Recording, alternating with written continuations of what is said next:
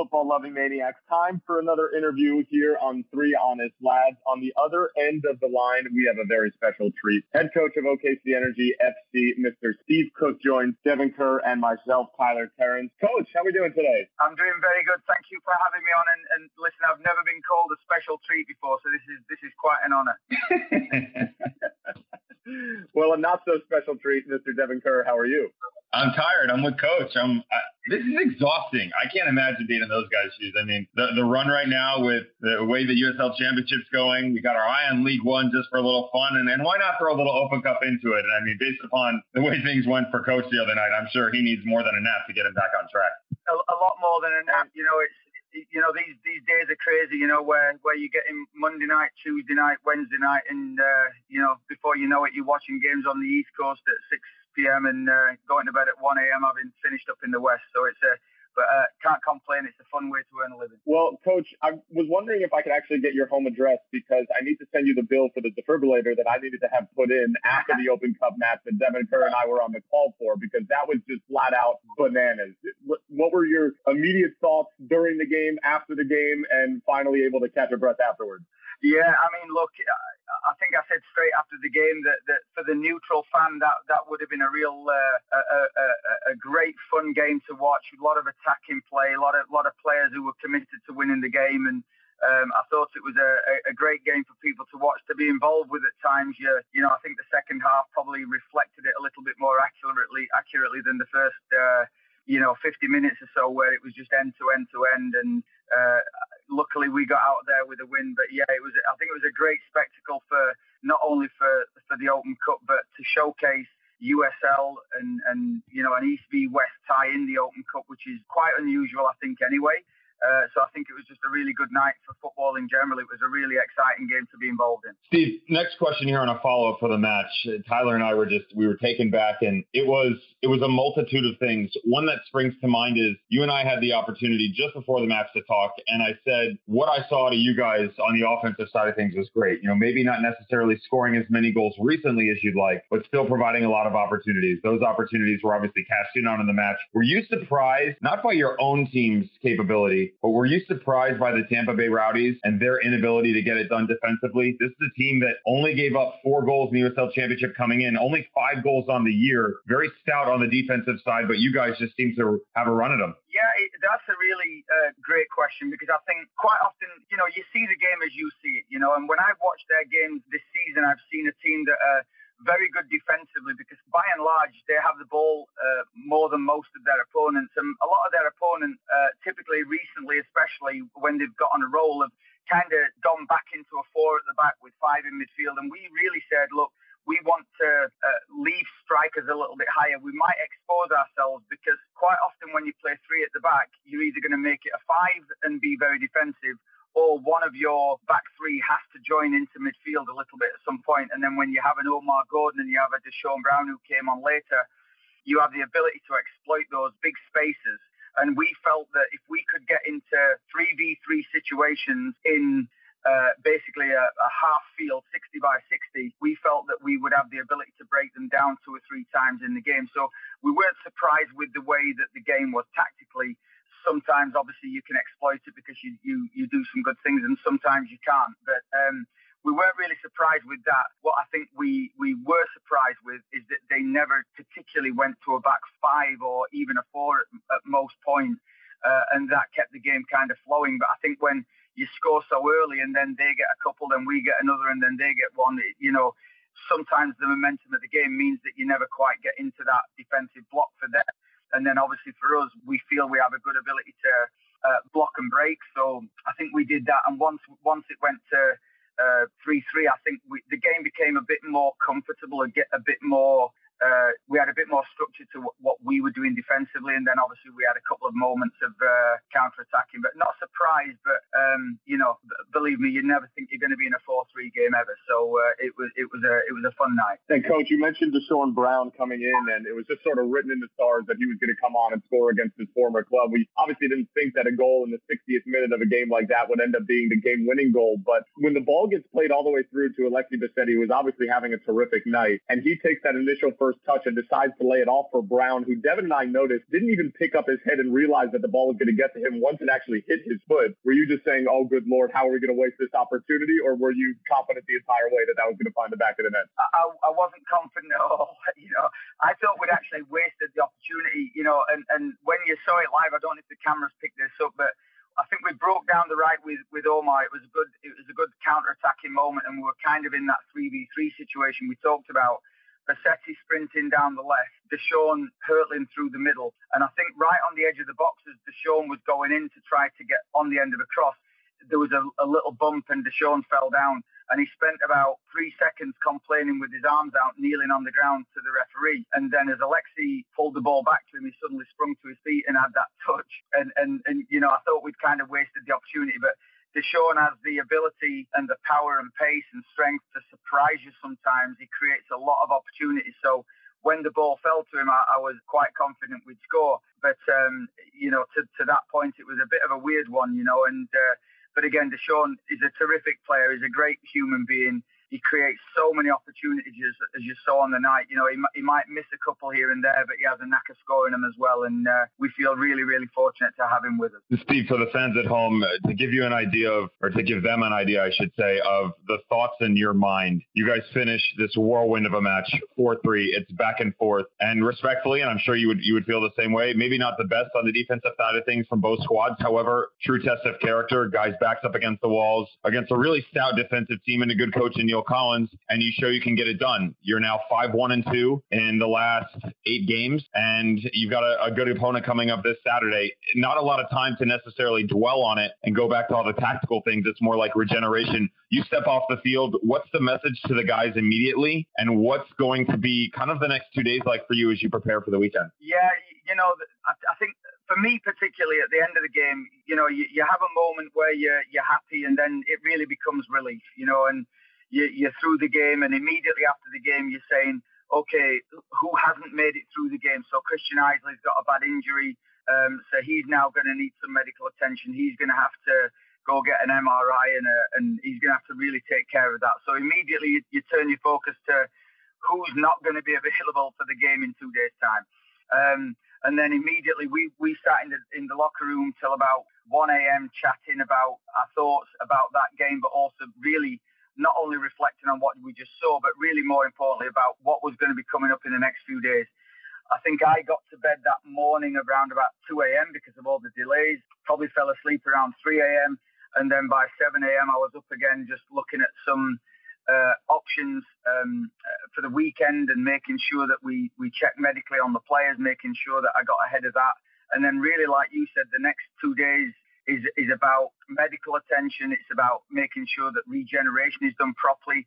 Keep reminding players of the correct nutrition, the correct hydration, making sure they get plenty of sleep.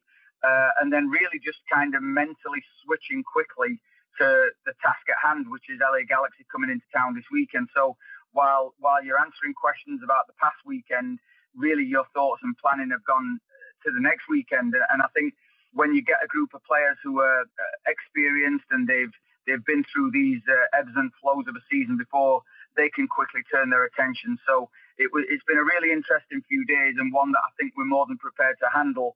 Um, obviously, we have some other considerations like the Gold Cup coming up and losing a few players, so we're having to carefully manage and manipulate the group a little bit to to be not only fit and ready to go, but also fresh in the mind and fresh in the body, and keep them keep them happy and, and make sure everybody's ready for the the month ahead, which is June, which looks like it's going to be quite a task. Coach, just one quick one uh, on the Open Cup specifically as, as a whole. You mentioned sort of the bizarre matchup with you and Tampa Bay. You have an East and a West Coast matchup within the third round of the U.S. Open Cup. Devin and I have gone back and forth on this a lot, and I find it baffling, especially in the earlier rounds when you still have teams from the same leagues and you still have amateur teams in play. I mean, Phoenix and New Mexico were labeled in the Central region. We thought it was bizarre that Florida Soccer Soldiers had to go travel to North Carolina when you still had Tampa Bay, a team that's in their state, in the tournament. Do you like the idea of playing a team that you wouldn't normally play within the Open Cup, or would you prefer for the travel to be limited and play a team like Tulsa if they were still alive in the third round and play someone a little bit more local?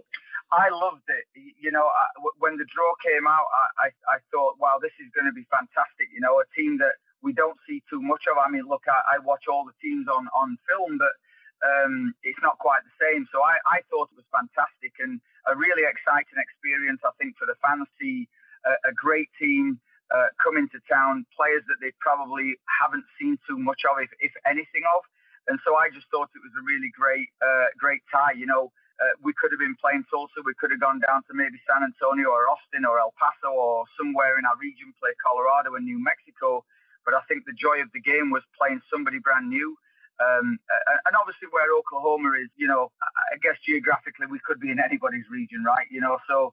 Um, it, but I thought it was fantastic, and, and to be fair, I'd probably personally be more inclined to say, why don't we just have an open draw, call it the Open Cup, have an open draw, and uh, and go from there, you know, because I think it would be I think it would be a real exciting thing for the fans to see, and you might you might get a few more people out of the games as well. All right, Coach. Let's backtrack here for a second. We've had the liberty multiple times to chat with you, and we always enjoy them. We've gone deep into your background before. The fans haven't necessarily experienced that. Let's start from the beginning for you. And again, we've gone back and we've talked about your youth and playing and, and your ability to kind of go forward with coaching. Can you give the fans an idea of mentally in, in your teenage years and moving into your 20s, what direction you wanted to go with coaching, how this came about? your time at Sheffield Wednesday and just kind of lead us down the coaching path from the beginning? Yeah, you know, it's it's an interesting story because um, you know I, I, wasn't good enough as a player to make make uh, uh, you know the heaps of money that some players can make, and so quite quickly at a very young age, I was I was interested in coaching. The more I did of it, I I liked it, and I was excited about the prospect. And, and was always thinking about the game, and probably my brain was working better than my feet were. Um, and so while playing, getting put into the uh, coaching realm as well. And then at the age of about uh, 21 or 22, uh, I was actually going out with a girl uh, whose dad was the chief scout and uh, uh, youth development officer at Middlesbrough, who'd happened to bump into an old friend of mine, Clive Baker.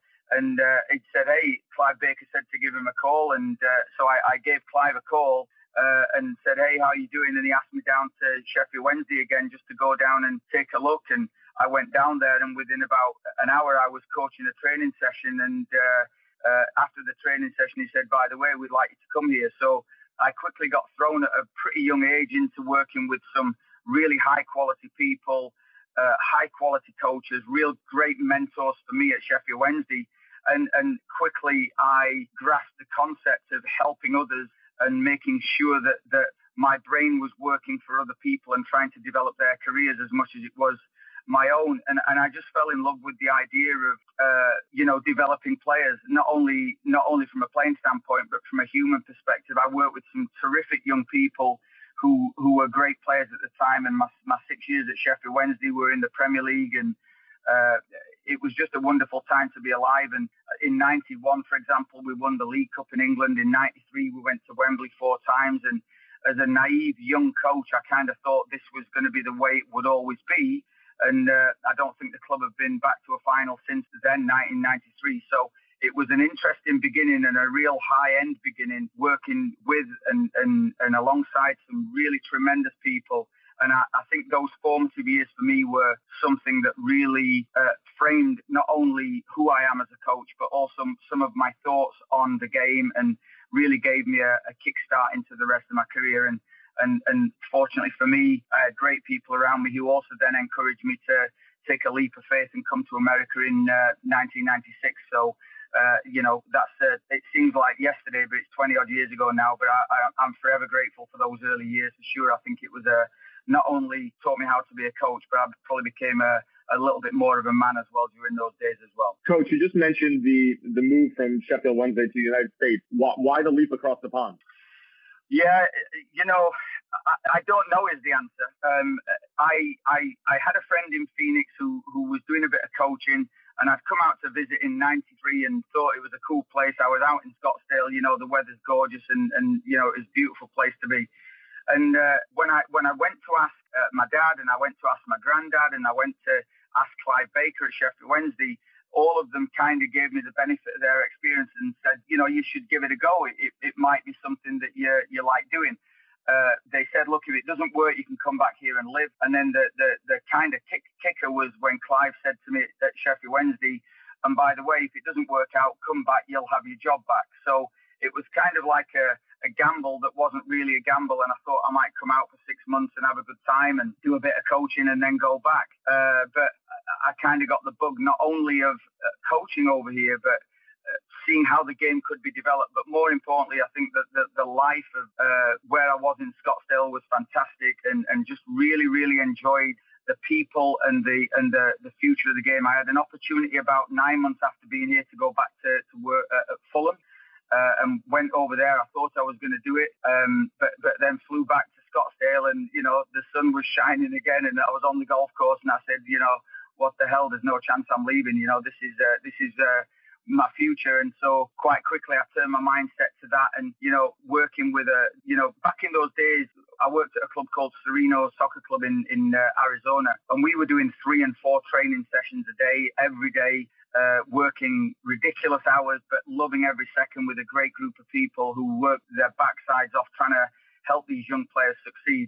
And I look back on those, and people often talk about like the 10,000 hour rule, and we were get we were getting that in in next to no time, you know, because we were so dedicated to not only helping these kids, but being at the field was a lot of fun and doing training sessions and taking the club forward. So I think we actually, in the space of three or four or five years there, got our 10,000 hours in no problem. And it was just a really good start point for me in America. And, and quite quickly, um, you know, became more qualified and became more uh, involved in the game in America. And, and to be fair, I think it's probably the best decision I ever made. I love that little quote that, you know, you want to use your brain to, to be able to help other people around you as well as advance your own career. You were obviously helping a number of youth players um, within the Arizona area for, for a number of years before you ended up uh, moving over to the Colorado Rapids side of things. Any one player in particular um, in your time in, in Arizona and, and at the youth level that really sticks out in terms of working with them day in and day out and seeing them progress um, throughout the professional ranks?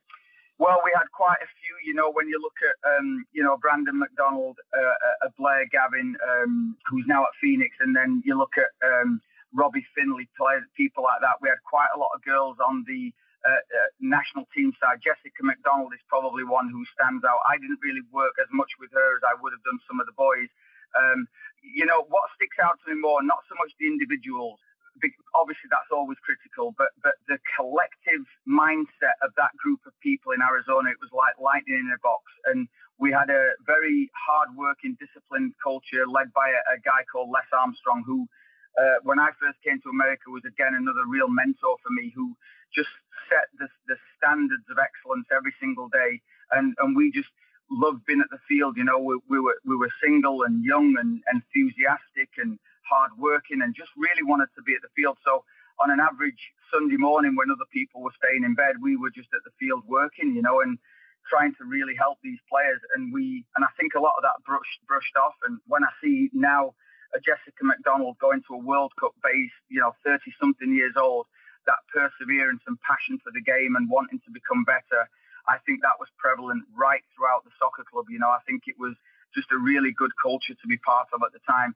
So there, there are so many individuals. I, I wouldn't care to um, uh, mention just one of them particularly, but, but the collective was incredible. One of my more memorable players, because I, I see him now, is a guy called Jim Walmsley, and and you're saying who who the heck is Jim Walmsley? But if you're in the ultra running community, you'll you'll know the name as Jim Walmsley, been the the world's best ultra runner, and and this is a guy who played for our teams for a number of years I could barely stop the kid running up and down the wing. He was he was like a crazy man running all over the field, and uh, here he is now today, uh, the best ultra runner in the world. So he's one who I look back at his mentality and his fortitude, and now uh, I feel like a little bit of a part of him. You know, when I was telling him to stop running and uh, focus on soccer, I, I, feel like a bit of a crazy man now. But uh, this is a, this is another person who not only benefited from a soccer standpoint at that time, but in a human perspective now has the drive and determination to succeed a world, world, world class level, a, a, a pretty uh, big thing like like ultra runners, and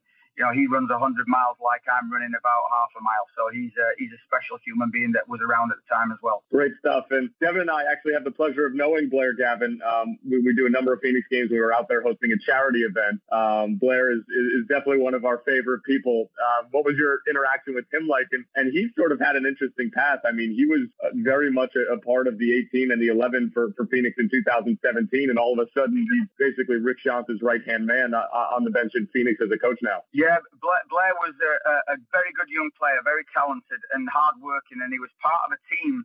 Uh, that team was coached, uh, as I remember it well, by a guy called Pete Liebreich, who is still in Arizona working really hard and an outstanding coach of young players who gave them uh, technical freedom and decision making freedom, and they, they, they, they played in a way that was really brilliant for their development, both in the short and the long term and uh, and Blair was was right in the middle of that group. And from that group, there were, there were some really really good young men and good players come round, and and Blair was one of them who. Um, I believe then uh, went to university and, and did a great job up at Akron and then becomes a professional player. I know he did it. He went to Chivas and, and did well there.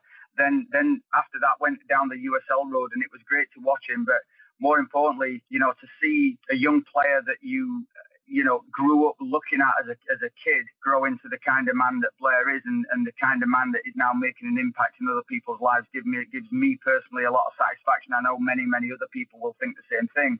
And I think as a coach, one of the best things that will ever happen to you. It's, you know, the trophies are nice and the wins are nice and occasionally you'll get a pat on the back. But what is really great to see is people that are thriving um, and, and, are now coaching and are now educating others and, are, and really passionate about the game that you knew when they were young people.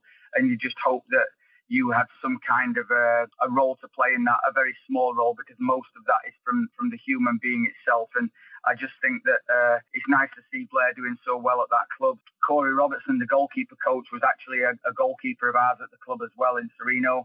Uh, and obviously, I've known Rick Schantz for many, many years for, through, through uh, his work in Arizona as well. So I have a lot of friends back in Arizona, and it's great to see them doing so well. Steve, you already sort of transitioned from your your youth time and then kind of getting everybody going at the pro level, at least in the United States. Let's talk about that and your involvement with the Colorado Rapids. You have an involvement at the academy level. You're an assistant with the first team. Can you kind of talk about your transition into MLS, how you ended up with the Rapids, and kind of just your development as a person, as a coach within your time in, in that organization? Yeah, I, I loved my time in Colorado and, and look back on, on it with very fond memories of the people and the place, and, and, and I wish them all nothing but great success. When I when I, I was actually coaching in Las Vegas and, and had a, a sit down with a guy called Mitch Murray who uh, used to be the head coach at Santa Clara, is now uh, um, uh, the head of scouting for the Colorado Rapids, and uh, Mitch one day just said to me, "Hey, what do you think about coming over? You know, we'd love you to to come and be involved with our academy." And uh, you know, it, it, was a decision that was difficult to make at the time. Uh, personally, financially, it was a, it was a tough decision to make.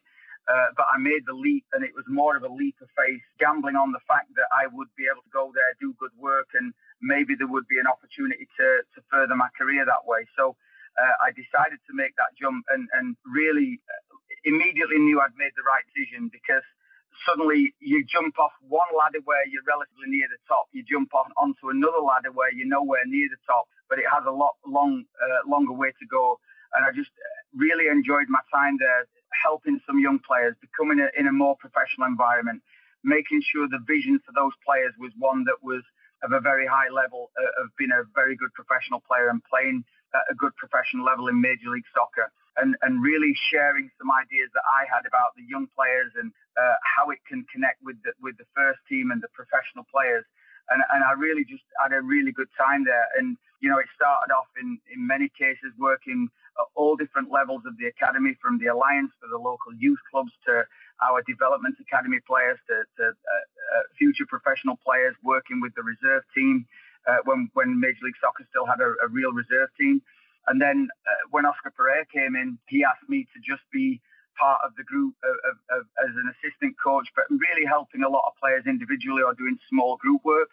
And then it just really developed from there. And when I look at the people I was around there, and, and Oscar Pareja and Wilmer Cabrera and and, and uh, Paul Caffrey at the time were still very high, high level coaches in Major League Soccer, and obviously Oscar is down in Mexico.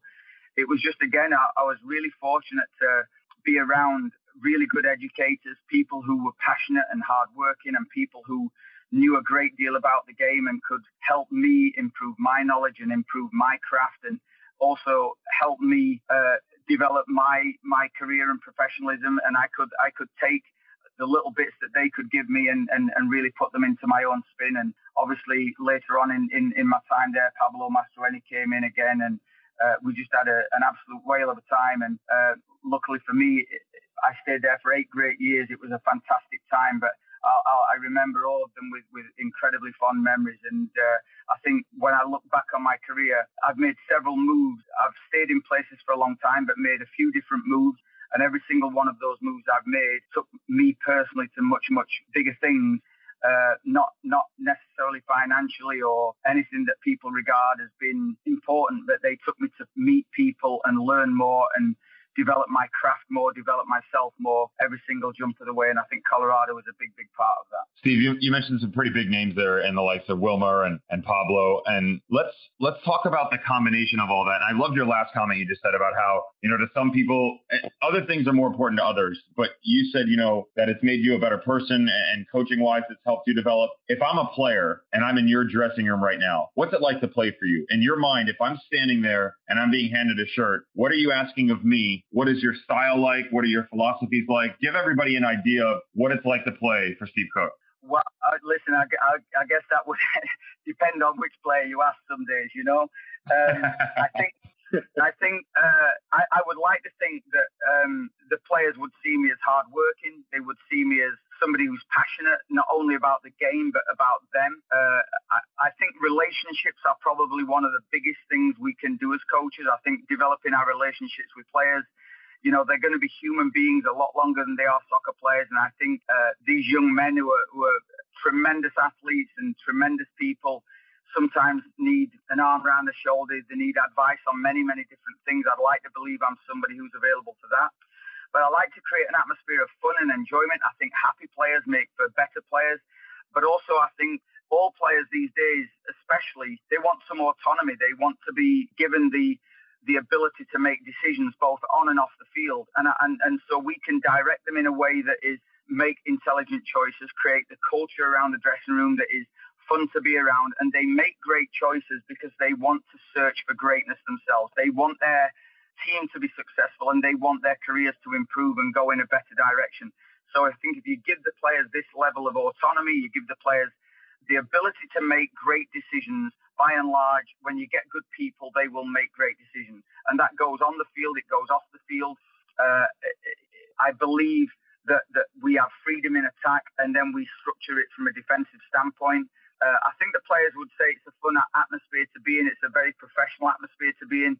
Uh, OKC Energy as a club get a lot of credit for that because they've given me the freedom to build a group that I, I, I think we, we need to build and also develop the club off the field, for example, training ground and facilities, etc., the way that I believe it, it should be done. And, and I think, you know, you'd have to ask the players this question to get a real answer but I believe that uh, wholeheartedly it's fun environment to be in. The culture is one of positivity, uh, but the culture is also one of hard work and commitment, not only to your career but to each other. Devin, were you taking notes there? Positivity, creating a culture, maybe an arm around the shoulder. Sometimes commentators need that too. It's basically everything that I share with you and more. I mean, I couldn't ask for it, and, and I look forward to putting pen to paper and letting you know that I'm now ready for a divorce because you don't give me the same thing back. I know a good lawyer, guys. Mm-hmm. oh goodness. All right, coach. We'll, we'll try to stay on track here. So I don't want to focus on 2018 too much because you guys performed so well to start 2019, especially you know, against the Tampa Bay Rowdies. But just want to sort of tie it all in because this time last year it wasn't looking so hot. You guys only had one win basically after 11 weeks, but now you know it's a really it, it, it's a good start to the season. You guys are in a playoff position, and you guys are you know you got this win in, in the Open Cup. So far, what's your assessment of the 2019? Season and what's maybe one or two areas that you think that you guys really need to improve upon to really take the next step? Yeah, you know, it's, it's interesting. You, you, take me back more than a year, and, it, and I think there's nothing wrong with that because I, I, remember those days. Most people will probably regard them on the outside as being the days that you go, wow, it must be pretty dark and it must be a tough place to be. But I, I look back and think it might have been the best moments of our lives. It might be the best moments of our careers because I think when you're faced with that level of adversity, I mean, let, let's be clear here, we won the first game of the season and um, then lost eight straight. And if you include the Open Cup first round loss, it was nine straight. And a lot of people don't go through that adversity or don't come through that level of adversity. And I think that's a shame because I think the best lessons in life come from those moments. And I'm really proud of the fact that not only did we go through it and keep smiling and stay positive and, and keep improving every day, but we came through it uh, and we're a better team today because of that. and and and there's no harm in looking back on that in a in a proud way. I think as as well as looking back and going, fellas, we don't ever want to be in that situation ever again, uh, and and let's do everything we possibly can, night and day, to make sure that we give the players everything we can, serve the players in the best way we can, so that they have a better opportunity to be successful. And I think if you look back on the first, you know, like you, rightly say, nine games with won one. I think we then won a game and then tied a game. So uh, I think going into this period last year, we might have had uh, seven points, um, and it was it was difficult to come out of. But but credit to that group at the time, and we added in a couple of new players as well. They came through that very very well. I think you learn about perseverance, you learn about the people you're around at that moment. And I think if you look at our record from then until now, it's probably one of the better ones in the whole of USL. Uh, however, we're we're nowhere near where we need to be. Uh, we we want to keep improving. We already think this season we could have uh, put a lot more points on the board, and, and, we've let a few points slip here and there. But that's football.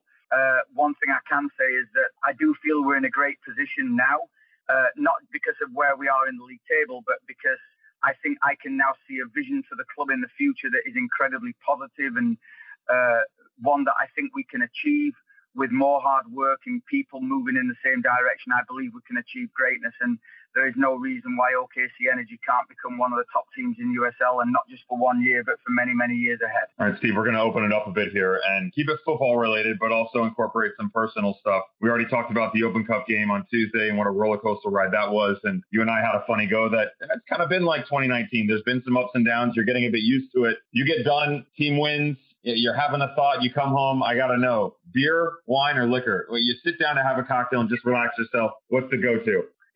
You know, I'd only ever drank beer until I came to America, and I can't remember the last time I had beer. Now, now it's wine, and and uh, and it can it can be white, it can be red, but I've taken uh, I've taken to drinking a little bit of rosé wine these days. You know, which sounds a, a, a little bit strange, but uh, I, I do like a glass of wine after we played. Uh, I like to go out with uh, the coaching staff after we've played as well. The other night we're sat with uh, on Saturday night we, we, we won the game the other day and uh, we're sat in uh, in a in a beautiful restaurant here in Oklahoma City. I've got a, a glass of sparkling rosé, would you imagine, and the tornado sirens are going off outside. It was a wonderful experience, and I, I said to the guys, if we're going to go down, this is a hell of a way to do it. So enjoy the ride, you know. um, so, so that's typically what I do at the end of the games. I like to relax after games. I think uh, and and share the moment with the people that work so hard with you every single day. We have a great coaching staff here and a great group of people working with us. Uh, and I always find after games it's nice to go and uh, uh, relax and share some good moments with those people because I think they put a great deal of effort in and sometimes it's probably unnoticed. Coach, we've asked this question to a couple of different people who have come on to the show. Anybody on your team in particular, outside of the coaching staff, but but one of your guys that, you know, you could go into a bar and, and, and knock out a case of rosé and just close down and close down a bar in three hours of the night? All of them is the answer to that question. Uh, you know, um, you mean any one of the players? or, or anybody in particular? Any one of the players. Oh man, you know, uh, you know, all of them. They've all got such interesting lives. I think one of the be- beautiful things about our profession is that we we're always around these young men, and and they are they have such great stories to tell. They're, they're they've got youthful exuberance. Some of them are a little more experienced than others in other areas. Some of them have kids, but they come from such varied backgrounds, and it's it's really a, a wonderful thing I think in my life to be able to get to know their stories, no matter where they're from or, or what they've done in their past, no matter, no matter what their backstory is. They all have such great experiences, not only to uh, share, but to teach me as well. And I think every day I learn a lot from these players. So in answer to the question about sharing a case of rosé, I, I would do that with anybody, probably on anybody on the planet. And in our team, uh, I'm really fortunate to have a group of guys that are not only very good players and very good human beings, but I think they teach me a lot every single day as well. And I'm just really privileged to be able to keep learning with them. So what I'm hearing is Cody Laurendi. Uh, yeah, you know, Cody Laurendi is an interesting cat. You know, and and like a lot, you know, my discussions with the players typically are uh, oftentimes football, but I like talking about their lives and and what their dreams are, what their aspirations are, what they're doing away from the field. You know, books that they read and Cody Laurendi is a is a what a human being. Anybody who, who gets to know Cody Laurendi will all say the same thing. What a freaking amazing guy who is the, the epitome uh, of a good person. He cares about uh, so many different people and so many different things, and uh, he's one. Uh, you know, obviously some of the more experienced players, players nearer my age, you know, you know, you have a, an instant connection with. But uh, quite often times, some of the young guys and, and some of the crazy stories that you hear from those guys are, are fun as well. Uh, and uh, you know, like all of them, they've got great stories. I'm re- I'm really lucky to be around this group of players. They they they really are a phenomenal group of guys. Excellent. Um, so Devin and I, massive Liverpool fans. I think you'd be hard pressed to find bigger American Liverpool fans within the continental United States. We have to know who do you support? Yeah, my, I, I get asked this question a lot. Who, who, Steve, who is your Premier League team? And every time I say Sheffield Wednesday. So um, you know, I'm sorry, I gotta laugh. That's so good. So, so these, uh, you, you, know, look, I mean, I love watching Liverpool. I think they're they're as good of a team to watch anywhere in the world at the moment. I'm really looking forward to the game uh, in the Champions League. Danny Stone here on our coaching staff is a crazy Liverpool fan. His family have got four season tickets to Anfield and they've had them for years. Uh, and on the other side of us, Alexi Vizarellis is a Tottenham fan. So it's going to be a tough week for me one way or the other. But the, the you know, uh, I love watching Liverpool. I've enjoyed watching the rise of Manchester City as well. But uh, if I'm being totally honest, uh, I hope they all lose all the time and Sheffield Wednesday get back there and start winning the Premier League. But uh, I think we might have a we might have a few darker days to come before then. Steve, one prediction there. I've Got to ask, based upon what you just said, who do you fancy this weekend? I mean, interesting match between the two. You do the uh, give me a prediction on the Champions League. Who comes out as the winner? Well, I, I, my prediction will be that Liverpool will win it, but given that I've made that prediction, you should probably all go put your money on Spurs. You know, uh, I think you know what what Liverpool have done over the course of the last two years is absolutely remarkable. I think they've been phenomenal, especially this past season.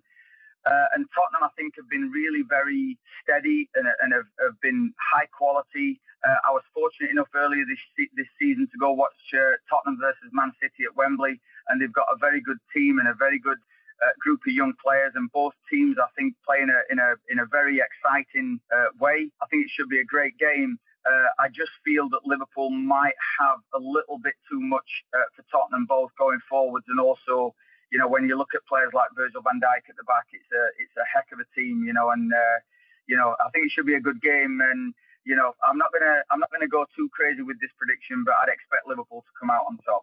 We'll be remiss if we didn't say happy birthday to Steven Gerrard. Love that guy. God, I would kill to be him. Anyway, I digress. Let's talk about outside of soccer. what do you um What do you like to do outside of, uh, of the footballing world, Coach? I mean, obviously this this game is a beautiful one, and it, it seems to engross all of our lives. Tyler, myself included, of course, you and anyone involved in it. It just seems like everything involved in our lives centers around it. Is if you step outside of that world, do you have hobbies or other interests that, that are away from the game? You know, you're, you're spot on. It's so all encompassing. It is it basically football takes your life and, and moves it to wherever that is every single day of the week. Um, you know, I love to travel. I love to uh, go see new countries and, and taste the, taste new food and go find new cultures and experiences. So I love traveling. But one one thing I've noticed on my travels is that I end up doing the same things wherever I am. So if you ask me what my hobbies are, you know, on a, a, typical day off for me will be I'll wake up, go get a coffee, and I love hanging out in a coffee shop or two, uh, chatting to one or two different people and, and people who probably uh, totally unconnected with soccer, and some of them might even hate it.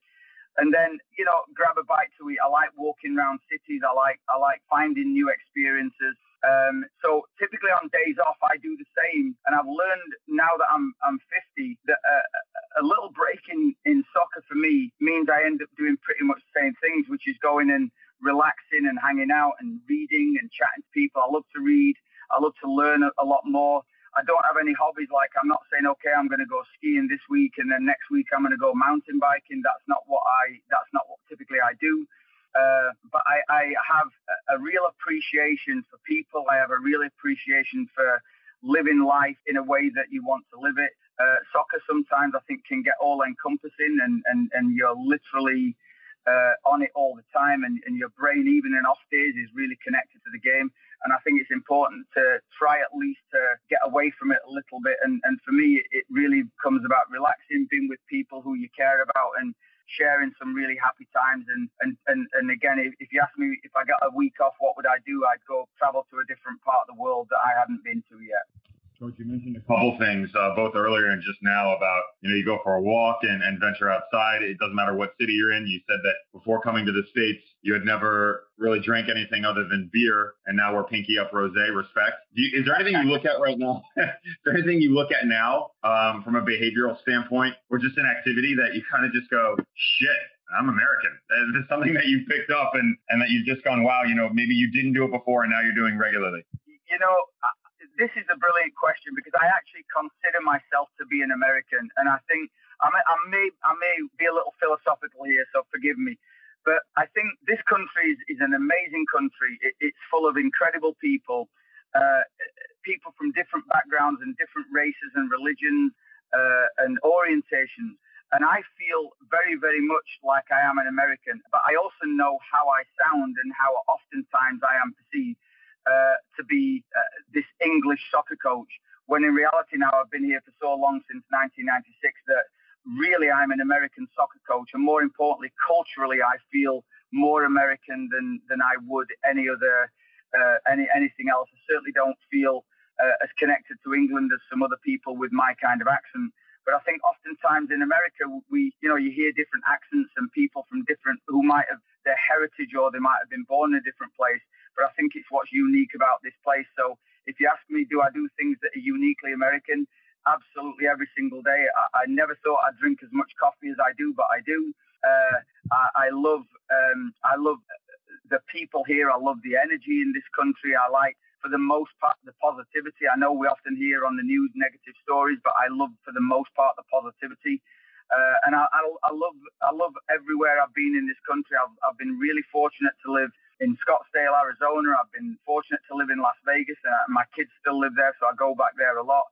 Colorado is an amazing place, and I came to Oklahoma City thinking, I wonder how this is going to turn out. And I, I've absolutely loved uh, the last year and a half here in Oklahoma City, the people, the place, and so I feel I feel not only uh, like I'm an American soccer coach, but I feel like I'm really happy in America, and uh, hopefully that'll mean uh, I'll, I'll be uh, one day looking back really old and in a rocking chair saying, wow, what a great life it was and, and what a great great country I was uh, fortunate enough to call home. Awesome stuff, Coach. We got a couple more and then we'll get out of here and go off to training and bigger and better things than the Three Honest Lads podcast. All right, so we've asked this question before. We have to know, outside of Taft, where's your favorite place to go play in the USL Championship? And when you see this stadium on the schedule, where is your least favorite place to go play in the USL Championship? Oh, wow. that's a, that's some question. Um, yeah, you know there are so many good ones. I, have actually liked the experience down at RGV. I think their stadium is absolutely fantastic uh, for a USL stadium. Phoenix Rising, I think, have done a brilliant job with their pop-up stadium, and I think that will continue to develop. Um, I'm really, really excited to go to New Mexico uh, in, a, in a week from now. You know, I think we're, we're, we're on the 5th of uh, June. I'm really excited there, and Troy Lesesne is a great friend who I'm excited to catch up with, and he's told me all the great things about that atmosphere. Um, if you put me on the spot and say which one, oof, this is a, this is a tricky question. I'm probably going to say Phoenix Rising because I have so many good friends there. Um, I've got a little bit of uh, a connection with with their, their, their youth organisation through great friends of mine. Uh, it's a great place to be. I think the fans are, have done a really good job of making that place a, a bit of a fortress, and and you know I just think it's a really nice environment to go play in. So probably Phoenix would be my number one. Uh, the worst one in the league, uh, whichever one you have the worst results in, you know. So this season it's Sacramento, to be honest, because we lost there easily. Um, and then, you know, places where the locker rooms are not as great as they should be, I think, is probably the, the, the real answer to that. But, uh, you know, I think USL, we're really fortunate because the league is growing, the league is developing stadiums are getting built and getting developed all the time. It's a growing league that I think uh, is only going to get better. The growth of it is exponential. So let's hope uh, that that continues for many, many years ahead because I think uh, it's an exciting time to be part of a league that is going to be something really, really major in a few years. Coach, that was very clever what you did. You didn't throw one team under the bus. You said Sacramento was about the results. I, I, I, I over there. Don't, don't, think, don't think you're going under the radar. All right, last one. Let's fast forward. USL Cup, November. You guys are coming off of a Western Conference final win in Phoenix. I'm just throwing that out there. I have no idea. Who do you think you would meet in the final? Who's coming out of the Eastern Conference from what you've seen oh. so far? If you have seen any of these. Yeah, I've seen lots of the East. You know, I, I think you know, there's some big teams in the East, and Tampa Bay Rowdy has been one who we saw the other night, who are a very, very good team. But I think when you look at Indy 11, when you look at Nashville, you, you can't look past Louisville because they're, they're the team that have done it for uh, the last few years. You know, it, it, it would be such a difficult prediction, and I think the USL can be so unpredictable. Uh, you'd not pick one. I mean, look, you can't really back against Louisville because they they've done it. Until somebody knocks those guys off, then uh, then it's then it's Louisville. But again, when you look at Tampa and Indy 11 and Nashville, teams like this, and, and I think North Carolina are building something that is really exciting as well. I think there are some really, really good teams in the East, and uh, for, for anybody in the West to come out of the West, compete with those teams, it's going to take a, a real good performance. And, I, I, you know, it, it's interesting because I think you look forward to these days so much like the one we had against Tampa Bay Rowdies the other night uh, and they are different because you don't know each other so well. Sometimes when you're in the West, you get to know each other that well. But uh, whoever comes out of the East, I think, is going to be a good team. But let me tell you, in the Western Conference this year, there are a lot of good teams. There are a lot of teams who will be not only looking to to, to get there, but they'll be looking to win the cup this year. And I think. Uh, again, we've, we've, we've got a lot of work ahead of us, but the West is looking uh, pretty interesting this year. It looks like it's going to be you know, any one of 18 teams that could win the whole thing. So uh, we, you know, we have a lot of work to do, but one, it's exciting, and I'm glad you gave us a vision to go for to be playing uh, in a final sometime this year. So I can't wait for that. All right, awesome stuff. And coach, we probably should have said this at the beginning of the podcast or when Devin was reaching out to you to set this up. But people and teams who have come on to this show have performed wildly, like incredibly poor. Martin Rennie came on in 2011, got a red card, and I think lost the following game. Austin da Luz came on, he got a red card. I don't think Steve Trittschuh and Colorado Springs Switchbacks have won a game since they've come on to the podcast. So if you experience any poor luck in the coming weeks or perhaps for the rest of the season, you can thoroughly blame us because at this point it's becoming just flat out outrageous and it's just sort of what's going to happen. So we apologize in advance. No, we're no, blaming no. Tyler. We're blaming Tyler. We're not blaming us because I don't bring it up, coach. Notice that. It's a trend here. If you, it's like the elephant in the room. If you don't talk about the elephant, is the elephant really there? Yeah, well, I, I, would say this to you guys, and I, I appreciate you wanting to take some responsibility, but I'm not sure this is going to be the case. Uh, the good news about these streaks, like all streaks, they're made to be broken. So let's hope that we can break this little streak you guys are on. Love that. All right, Coach. Thank you so much. We appreciate your time. My thanks, pleasure. Coach. Thank you so much for having me.